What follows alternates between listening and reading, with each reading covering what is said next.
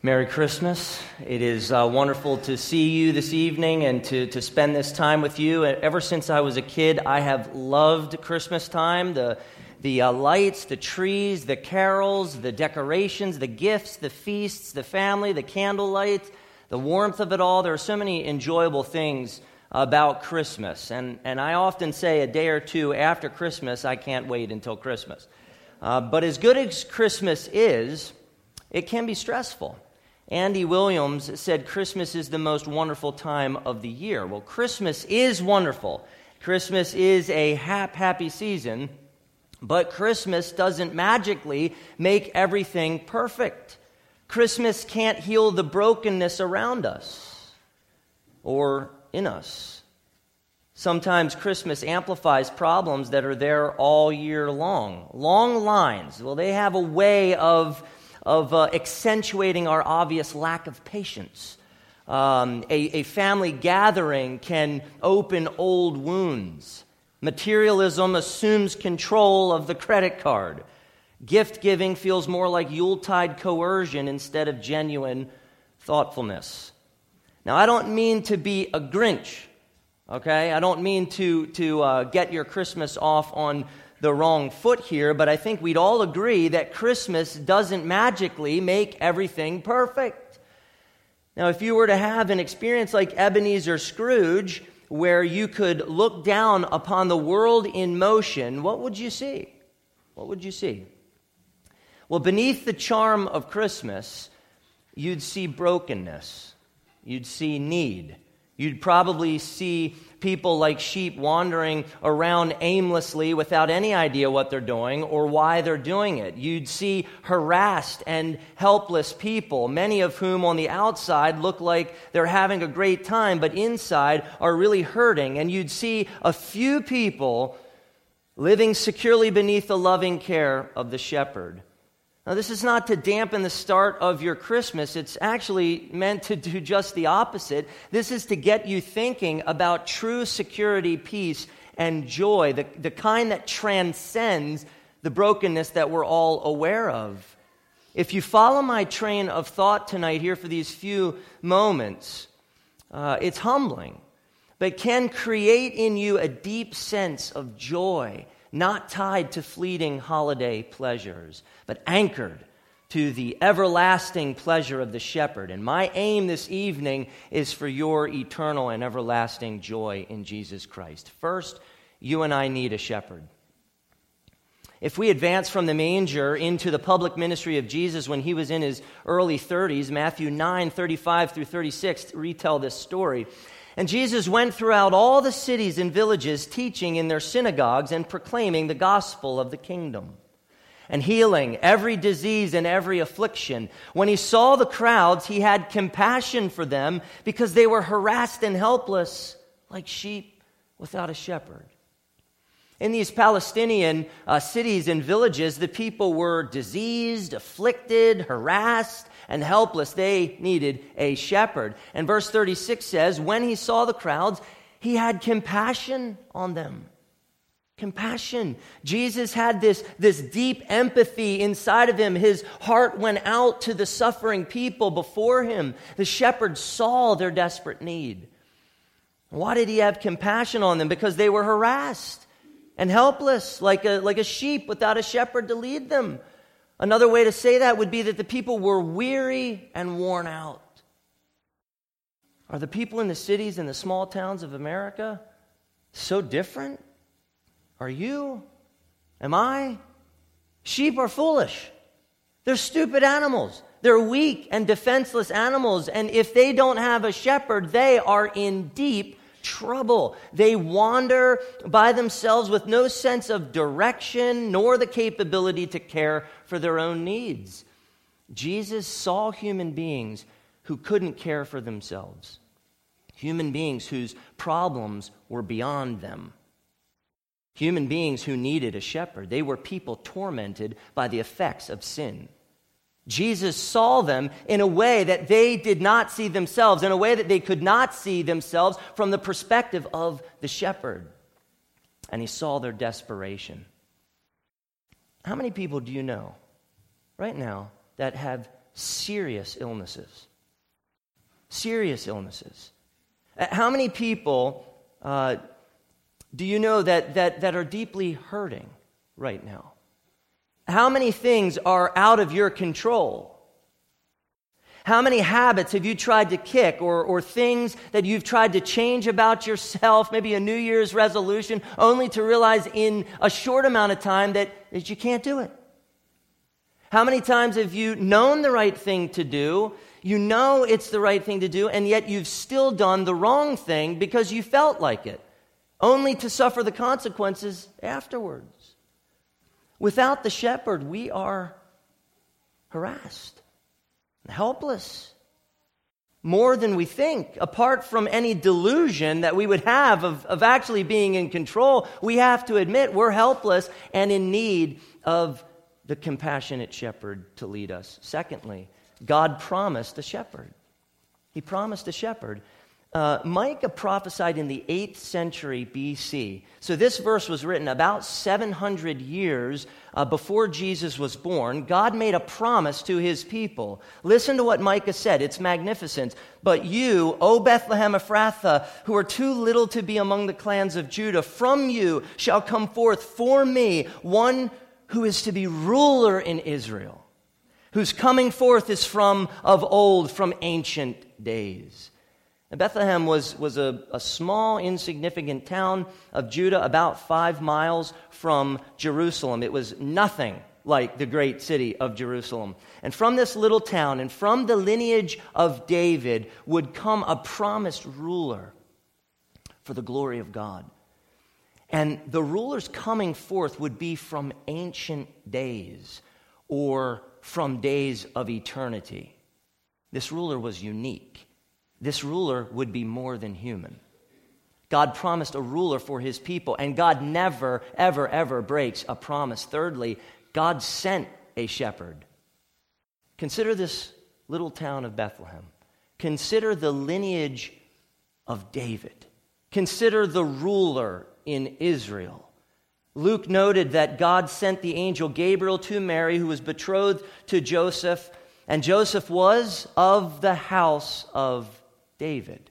He told Mary, You will conceive in your womb and bear a son, and you shall call his name Jesus. And then Luke recounts that, that Gabriel added this He will be great and will be called the Son of the Most High. And the Lord God will give to him the throne of his father David, and he will reign over the house of Jacob forever, and of his kingdom there will be no end.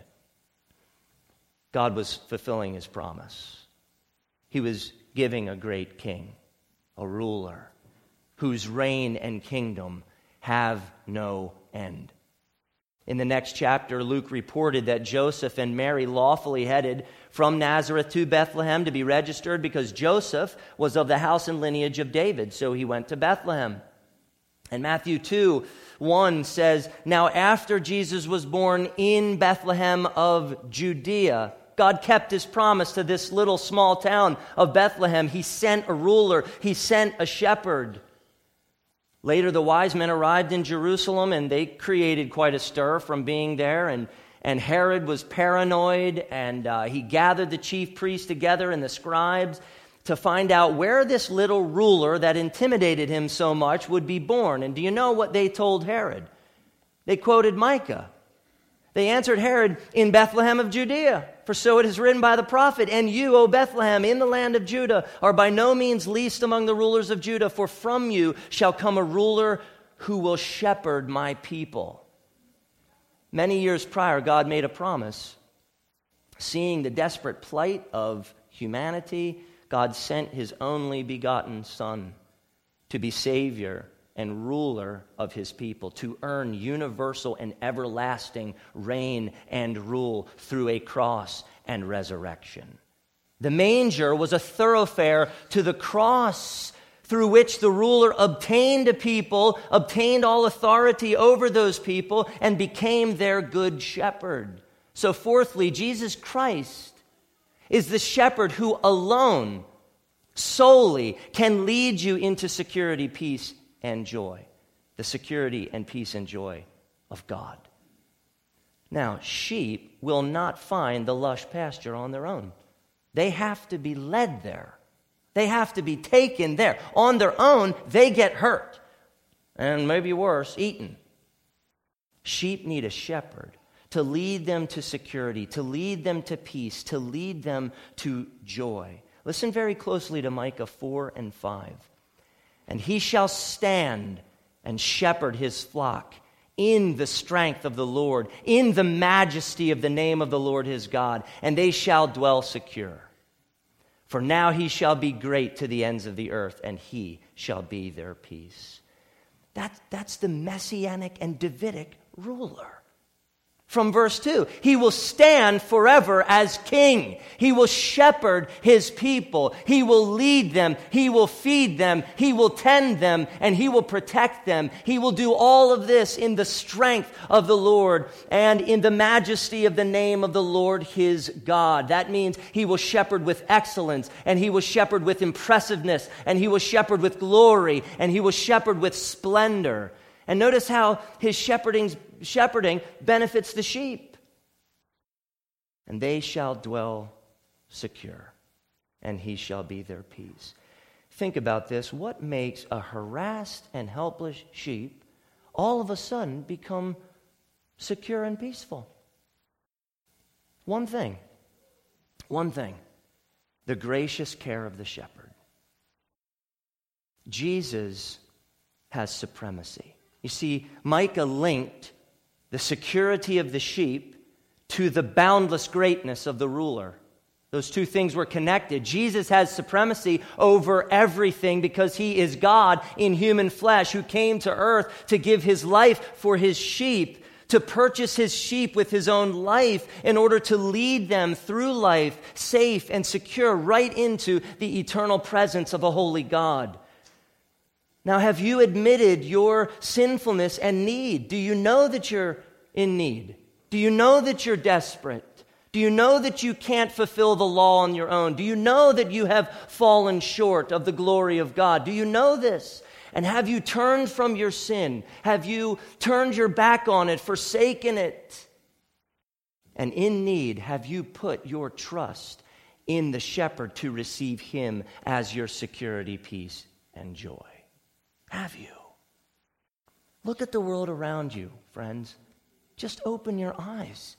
Too many people are going their own way and they're wandering through life aimlessly without any true sense of security or peace outside of the truth and the love and the care and the provision and the safekeeping of the Good Shepherd. Too many people isolate themselves from the Shepherd from his, his means of shepherding grace, namely his word and his sacraments. They isolate themselves from the people of God and they do life their own way, exposing themselves to innumerable dangers that lurk so close, that are all around them, waiting to devour them. Listen to what the Good Shepherd said I came that they may have life and have it abundantly. I am the good shepherd. The good shepherd lays down his life for the sheep. I am the good shepherd. I know my own, and my own know me, just as the Father knows me, and I know the Father, and I lay down my life for the sheep. And I have other sheep that are not of this fold. I must bring them also, and they will listen to my voice. So there will be one flock, one shepherd one flock, one shepherd. Ask yourself who belongs to the shepherd? Who belongs to the shepherd? Everyone who listens to the voice, his voice. Everyone who hears him call to them and who joyfully responds and follows him everywhere. That's who the sheep are. That's how you can tell. The sheep are glad for the shepherd the sheep love the shepherd. They, they, are happy to forsake their aimless and dangerous individualism to be brought into the benevolent reign and rule and care of the shepherd. They are happy to turn from their way in order to follow him in his way as he leads them into beautiful places. You and I need a shepherd. We need a shepherd. We are harassed and helpless without him. And don't blow smoke. That's you and that's me. That's true. That's life. And God promised a shepherd. And God came through and He sent us a shepherd. His name is Jesus, and He is God's Son and the chosen Messiah who will shepherd God's people right into the presence of God. True security, my friends, true security. And peace and joy are found not in going our own way, but abandoning all to be loved and led by the shepherd. How gracious of God, think about this, how gracious of God to give us the shepherd and to lead us by his Spirit and his word into everlasting glory, into the presence of God who will make us happy forever, who will care for us forever. Jesus Christ is the shepherd. Follow by God's grace. Father, I thank you for your grace and for speaking to us so kindly through your word. We cannot hear from you if not from your special revelation, your word, the 66 books of, of the Bible, the Old and the New Testament. God, you speak to us one unified uh, story of redemption. How there was a promised seed that you raised up to stomp on the head of the serpent, and he would get that seed's heel. And so Jesus Christ came. He was that seed, He was that shepherd who, as the Lamb of God, climbed on the cross and was slaughtered for our sake, for everyone who believes in Him, for everyone who looks to Him, for everyone who trusts in His finished work. We thank you, God, that we have a shepherd who gave his life for us, and that as we trust him and enjoy union with him, he leads us right into the presence of you. And that is what we want most to see and behold the glory of Almighty God. And I pray that you would impress upon us tonight that truth of your shepherd leading us to God. And may we trust him and follow him as he carries us home. In Christ's name and for his fame and glory we pray. Amen.